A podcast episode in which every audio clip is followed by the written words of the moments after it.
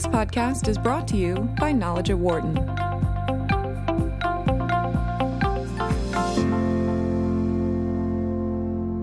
Well, Sears might be facing bankruptcy within weeks unless it makes some immediate moves. That's the message CEO Eddie Lampert seems to be sending as he presented a plan to try and make a last ditch effort to save the ailing retailer. The board is considering the proposal, but time running out with a $134 million debt payment due on October the 15th. But even if the company, which includes 820 Sears and Kmart stores, survives this crisis, the question moving forward is how long can it keep going? With the latest, we are joined here in studio by Barbara Kahn, marketing professor at the Wharton School, and on the phone, Mark Cohen, director of retail studies at Columbia's, Columbia Business School, and also the former, former chairman, CEO of Sears Canada, Lazarus Department Stores, and Bradlees. Barbara, great seeing you again. Yeah, it's fun to be here. Thank you, Mark. As always, great to have you back with us. Hi, Dan. Hi, Barbara. Hello. So, give us your thoughts, Mark, on, on this la- this latest shot uh, by Eddie Lampert to try and save Sears. Well, this is the candle finally burning its itself down and soon to be out. Uh, you know, this is this is a 13 year long sham that's uh, run its course, about to run its course uh, to the very end. Uh, this last ditch attempt to uh, enable the company to uh, put some cash on its balance sheet to remain solvent, uh, purportedly to uh, convince the trade to continue shipping it goods, uh, has no bearing whatsoever on the company becoming a um, a going concern in the normal course. Barbara, I couldn't agree more. This is a this is a finance or a debt reduction kind of move, and yeah. has nothing to do with trying to correct the underlying problem, which is Sears is a terrible retailer right now. Yeah, and we're talking about in this deal, Mark. Uh, they want to try and sell off uh, properties worth, I think it, I saw about 175 million dollars, and other properties as well for about another 150 million dollars. The one interesting part, and, and over the course of the last year or two when we've had you on to talk about Sears specifically have been the brands, the brands that have been sold off, Mark. Yeah. And the latest one seemingly is the Kenmore brand. Right. And I guess, Mark, is that kind of the last piece uh, of the puzzle left? It's the last remaining asset of any consequential size. It's worth substantially less than it uh, would have been worth before uh, Lampert took possession of the company. He's had it up for sale. Virtually everything in the company's been Wasn't there a time Amazon was interested in them, in the Kenmore brand? Yeah. I think there was rumor, uh, and it was more that Amazon was considering selling the Kenmore brand. Right. And in fact, Amazon may yeah. actually sell Kenmore products. Yeah, that's what I thought. Yep. But but the, the the fact is that it's the last leg on the stool of any consequence. Uh, there's a collection of real estate uh, properties that remain, but of course, uh, you know, selling off the company's principal assets uh, leaves the company with nothing, and that's what's been happening uh, literally for the over the last decade. Barbara? Well, I was just curious, Mark, because you have so much experience with Sears. Was there ever a point that he could have turned this around? I mean, it just seems like, like you said, how many years has it been going on, and he's been making the mo- wrong move. It seems every single time. Was did he have a chance? Well, there's been no chance, and there's been no intent. Uh, you have to go back to 2000 when Alan Lacy became CEO on upon the retirement of um, Arthur Martinez. Lacy spent five years making believe he knew what he was doing, and the company went into a slow decline. Stock price came down, gross margins came down, volume fell off. Uh, he kind of bumbled his way through a catastrophic sale of uh, the, the company's credit portfolio. It was, in fact, a fire sale. And then he turned the company over to Eddie Lampert. Uh, Lampert uh, had all sorts of theories about how to run the business, uh, largely by withdrawing all conventional investment in, in um, uh, capital expense. Um, for about two years, the company looked heroic in its performance, uh, in that free cash flow exploded. But that of, that, of course, only came from cutting out capital expense and cutting back operating expenses. So that fantasy kind of went on for about a year and a half, two years, and then the business started to decline. And uh, oh, by the way, what did Eddie do with that free cash flow uh, that came from cutbacks? He invested it in derivatives rather than in Yeah. store in product Right. development or in people. So this this company has not had a viable operating strategy in you know 18 years. Certainly in the 13 years that Lampert's been in possession of it. You know, Mark, it, it's funny because uh, where I live in the Philly suburbs, our mall has a Sears still in it. Uh, and it actually still has the old building out back for the Sears Auto. Uh, which was another one of those things that Amazon kind of dipped into, you know, about Yeah. building out a place where you could get your battery changed or get And your ti- tires. get your tires done as well. But but the store itself, Mark, I, I've been I, I've literally used it. I use it now as a pass through going to the main part of the mall, and, and I hate to say that because I remember the days when you would see a lot of people in Sears stores buying uh, lawnmowers, buying washers and dryers, buying TVs. I can't tell you the last time I saw somebody actually physically shopping in that Sears Sears store. It literally is a pass through for everybody going to the mall. Well, the, the the lifeblood of retail is obviously product, and the the energy and, and engine that supports product is an organization of merchants uh, supported by store operators and logisticians. The company hasn't had any leadership Yeah, that's since what. 2000 Yeah. and and there's no enterprise, whether it's retail or any other kind of uh, activity, that can prosper, let alone survive, without effective leadership. So- the company just hasn't had any. One of the things I'm curious about, a lot of when I read about the Sears thing, is they talk about the Sears catalog Yeah, and the yeah. notion that that was like one of the first times to go direct. It's like a Mm-hmm. precursor of what Amazon ultimately did. And I can't remember when they sold off that catalog. It was a long time ago.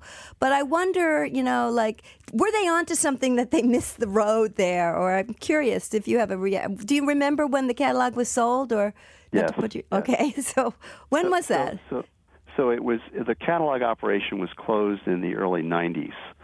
Right uh, when Amazon catalog op- started. The, the, the catalog operation actually was the original Sears Roebuck. Uh, Yeah. Sears Roebuck was the first national catalog retailer. Uh, Post World War II, Sears developed shopping malls through a subsidiary called Homart. In fact, Sears was the prime mover in many of the major malls throughout the United States. Uh, Sears created a credit card which enabled newly formed households returning servicemen to to buy a refrigerator, which otherwise would have been impossible for them. Uh, Sears was the These are all ideas before their time, actually. They're, they're things people are talking about now. it was the prime mover. Now, in '92 or three, Sears closed the catalog. It was doing about seven or eight billion dollars, and losing several hundred billion dollars. Uh, Martinez made the determination that it could be fixed, but it would take several years, and it would require an enormous investment in capital and energy. And so he redirected the company's uh, efforts toward its stores network. But you see, uh, in 2000 or in 99 and 2000, Sears moved back into the direct to consumer business through Sears.com. And there is no reason in the world why Sears could not have become much of what Amazon is today. Right. That It was- had the it didn't have the fulfillment uh, structures because it had closed them, but it had the DNA and it had most importantly the reputation and relationship with customers. So Sears should have been a marketplace of consequence in in an omni-channel sense, and it just didn't go there because Lampert didn't see fit to invest in it. Uh, let me ask uh, you both something. Barbara, I'll start with you. I, I mean, when you're in this situation that Sears is in, and obviously, as we've talked about, this has played out over a long period of time. What about the companies that are supplying the goods to Sears? I mean, they have to see this as well. And I'm wondering, I mean, because realistically, as again, as I said, as I'm walking through my Sears store to go to the mall, I still see a lot of product there. I would think companies that are trying to sell their product in a Sears store be like, huh, I'm done. Let's get all of our stuff out of there. That's what I think this move was, is to keep these people still supplying po- uh, product. I, that's that's what I believe is why he's doing part of this. Yeah. Because without that, then what does he have at Nothing. all? Empty store. yeah. I mean, well, the uh, maybe, is, maybe it's time sorry. for him to call it a you know a day. Mark? Well, he's not going to call it a day until he's wrung the last dollar out of it. Uh, the fact is, he's the company hasn't had any free cash flow in the normal course in years, which is to say, free cash flow from normal operations. The only cash the company has been able to put on its balance sheet over the past five, six, seven years is through asset sales and loans that Lampert and ESL have made securitized against real estate assets. He also sold over 200 stores to a real estate investment trust called Seritage, where uh, which he is a principal investor in. In fact, Sears, which operated rent free, now pays rent into that uh, uh, into that real estate trust. So, so this has all been about putting cash on the balance sheet to continue uh, to um, appear to be solvent, so as to um, uh, convince vendors to continue to ship. Right, Now, I suspect over the last year or two, most vendors have only been shipping on. Uh, uh, cash on on on delivery or cash in advance base, basis, or they've been shipping in eyedroppers worth, demanding to be paid before new goods uh, uh, are, are let loose. And this is a last minute play because Right. I'll bet you there's a whole bunch of major suppliers who aren't going to ship holiday goods, which have to go in the next couple of weeks, unless they see some demonstration of liquidity. And right now, Sears doesn't have any. Right. So, so then is, and that was going to be one of my questions anyway. Is Sears going to make it to the holiday season? Not through, but to the holiday season, Mark? Well, this this whole uh, notion that Lampert has gone to an independent committee of the board seeking approval for this restructure plan is is is a sham in and of itself because the board is nothing more than a group of rubber stamp artists. They've always been. They've never exhibited any real independence. What independent board would allow a company to be run this way? And so my my sense is he's going to get approval by the board to do a transaction in the next couple of weeks to enable him to put more cash on the balance sheet to get this thing through the holiday season, maybe into the first half of next year. Eventually, it's going to have to file, but curiously, when he files for um, um, bankruptcy, since he's the principal creditor, he'll control the bankruptcy process and he'll bring it back out. And he'll bring it back out to strip whatever assets remain that he hasn't been able to encumber yet. You know, I read an article about someone who said, I'm going to go to Kmart and just give it a shot because all the other stores are more crowded and nobody's in these stores. I Yeah. get better service.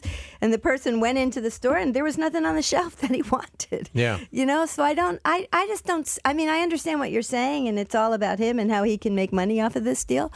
But I don't understand how they can keep these stores open, how they can hire people to stay in the stores, why the vendors will sell product. It just doesn't make any sense anymore. Well, I was going to say when I again the last time I went through one of these stores, you talk about people to hire. Well, I only saw two people working there, Yeah. uh, you know, on two floors. Yeah. So there's not a lot of people to work there. But uh, going back to the Kenmore thing for a second, you know, th- there's been a, a, a, various articles uh, put out that he's talking about trying to buy the Kenmore brand from Sears.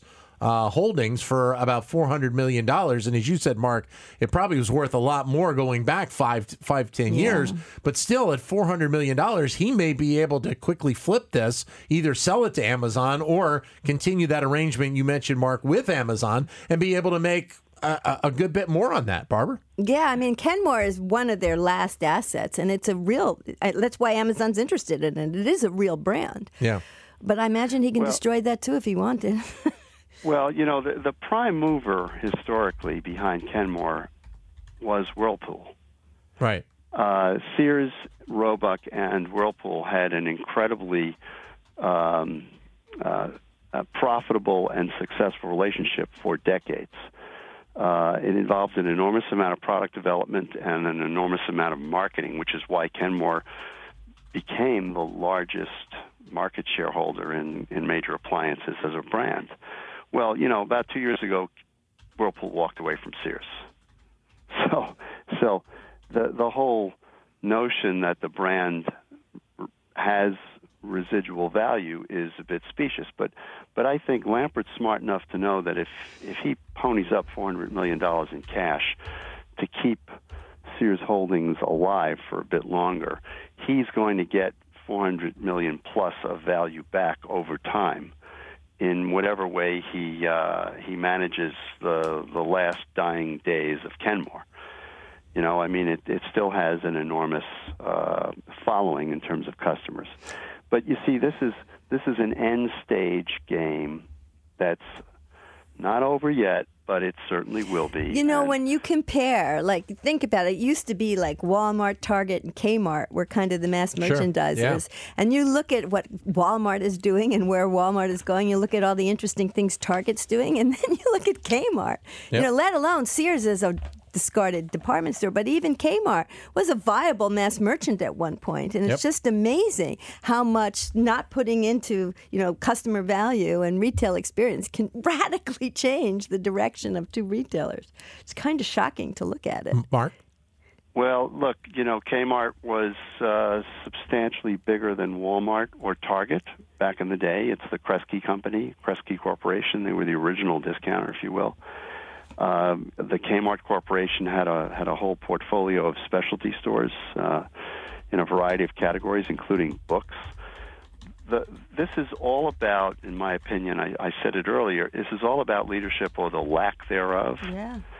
and it is an absolute travesty that there is still some um, conversation coming out of uh, Lampert and his organization about a turnaround.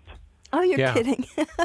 No. Because be, there, there is no, there never was a turnaround. There never could be a turnaround. This is all about stripping an asset down to the bare walls. And by the way, the stores look pretty much there because they don't have a lot of merchandise on the shelves. right. Yeah, and apparently, Mark, in the in the letter to the board uh, about this latest move of trying to restructure the debt, he uses the word "continue the transformation." Oh, jeez. So I, you know, that that anybody that even follows this marginally, Mark, knows that that is that is not a- not what that is not what's happening here. Yeah. Well, he's been talking about transformation uh, in a variety of ways for over a decade. He's compared the company early on to uh, Apple. he's then he's then moved into the blame game. So he blamed uh, the disruption caused by the recession. He's blamed the price warring that's going on, and most recently, he's blamed his four plus billion dollar pension obligation to Yeah. be a principal uh, impediment in holding the company back, as if you know those people who serve for 25 and 30 years are somehow um, Responsible. causing the company Yeah. to fail. No, it's pretty interesting because with Amazon, in my opinion, what Amazon's doing is is pushing the bar up, and all these other retailers, these creative retailers, are responding in very interesting ways. Yep. And shopping experiences, in my opinion, have actually gotten better and better, and we're seeing lots of new ideas. And it is interesting to see, you know, a, a retailer do exactly the opposite. What's the most wrong thing you can do to kill a store? You know, it's almost textbook. I- Is it almost a, a fait accompli, Mark, that, that Kenmore is going to end up with Eddie Lampert? Or could you potentially see a Walmart, see a value in that brand and want to bring that on board? I, I Kenmore has been um, up for sale for years, and so I can't imagine why anybody at this point would step forward. Especially Uh, if Whirlpool stepped out. Yeah. Wh- Whirlpool stepped out. Walmart's not in the major appliance business. Uh, the, the the players who might have considered it, I'm sure they they looked closely at it, would have been Home Depot and Lowe's. Right. and my sense is they've chosen not to. Uh, um, could somebody at the last minute uh, step in? Well, the problem is it's a broken brand. Even though it still has substantial brand equity in customers' minds and hearts, doesn't have the product uh, IQ behind it, and it hasn't had that for years. So you know, you know, my guess is he'll make this transaction happen because, frankly, the board does whatever he wants to. him- Yeah, them I mean, do. just to change the subject, just because I get to talk to you now, I'm going to ask you a question. Yep. The other, you know, we're talking about bad brands, in my opinion. It's Yeah. like we look at amazing retailers and then we look at terrible retailers. What is your opinion about JCP, JC Penney, Mark? I, I, I, I think they're uh, they're on the same slippery slope as Sears for different reasons, and I don't think they're going to fail precipitously. But they don't have any leadership. They they they had a CEO who was well regarded, but for reasons that made no sense. He had no relevant experience, and he didn't do much to give them. A Are you talking about Ron Johnson strategy. or? No, John Or- Johnson was a village idiot. This, Yeah. Ellison really didn't know what he was doing, and and spent three years uh, basically marking time. Uh, Mike Ullman didn't know what he was doing. Uh, the company, which was a preeminent uh, player in the apparel and accessory space, and Yeah, used to be furnishing malls were Sears and JC Penney. Yeah. so, so, so where are they now? They, I don't think they have any um, calendar uh, issues coming up where debt comes due and they're, you know, in trouble. I think they've got uh, some grace on the calendar, but the fact is they don't have an operating strategy. And and what's most telling is they don't have a leader.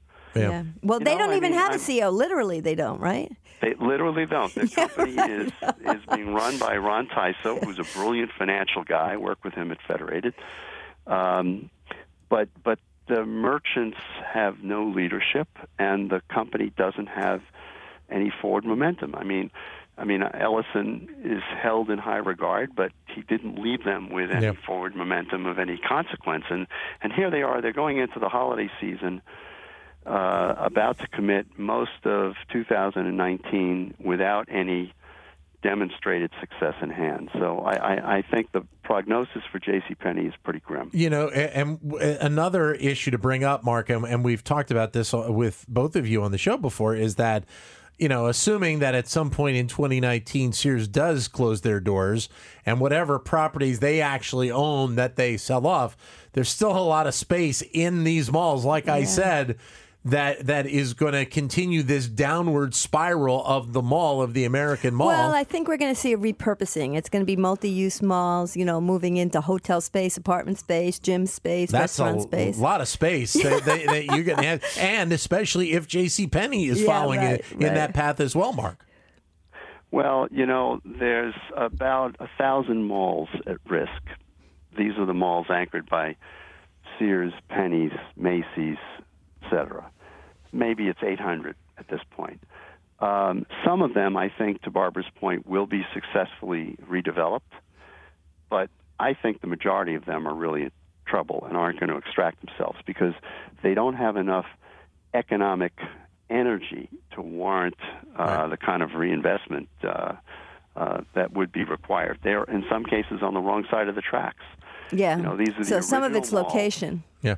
Yeah, you know, these are the original malls in a marketplace that are now the third or fourth destination. And uh, can someone spend enough money to to attract uh, enough interest? For some, yes. For most, I think not. Which means What that will happen? You know, what will they become? They'll become eyesores, Yeah. as we are starting to see them become. which means that it, it uh, not only does this have an impact on Sears and J.C. Penney, the ones that are really currently in trouble, but it also has an impact on the Macy's who have so much space, and you know Macy's uh, maybe is starting to tilt towards that that downside as well. Correct? Well, Macy's has uh, 800 or so stores, and I believe they they have maybe 300 that are perfectly viable if they can come up with. It. Yeah, a, but you know, what do you think? Of, uh, I don't know if we have enough time, but the, they have a leader there, Jeff Gennette. What's his name? Gennette, I think. Um, and he has a strategy. Gennette, yeah, and he has a strategy. Now, I'm, I don't think it's Yeah. perfect, but it's better than Sears and J.C. Penney's strategy. he has a strategy that hasn't made itself that that hasn't demonstrated any viability yet. I, I believe his strategy is like keeping up to trying to raise to customer expectations, but it's not a leadership strategy. I think he's trying to right some of the wrongs, some of the things, trying to have better inventory control, better customer experience, better loyalty program. So I think he's trying to, you know, build up to the bar. I don't I don't think he has a leadership yet, but I don't think he's as bad as JCP and Sears. No, no. Well, look, he's a 30-year veteran of Macy's, and he's in the CEO seat, so the company does have a leadership uh, component, whereas J.C. Penney has nothing. Yeah. Yeah. Well, then, then of those, you said 300 Macy's stores that that have a viable option for them. How many of them are, are in the traditional mall, and how many of them are locations like here in Philadelphia, where it is downtown Or A malls. or a mall? Right. Exactly. Look, if you if you walk into a Macy's and it looks grim, you're looking at a store that hasn't had any investment in years. Yeah. That that they've been playing the clock out on financially, and those are the kinds of locations that eventually are going to have to close. Yeah. You know, and Gennette doesn't have a strategy that I've read or seen to deal with that. Mark, thanks very much for your time today. All the best. Thank you for joining us. You bet. Thank you, Barbara. As always, great seeing you. Yeah, thank you. We, I think we will be doing this again in, in a few months because we know that that wheel is turning. Barbara Kahn from here at the Wharton School, Mark Cohen uh, joining us from Columbia Business School uh, on the phone. For more insight from Knowledge at Wharton, please visit knowledge.wharton.upenn.edu.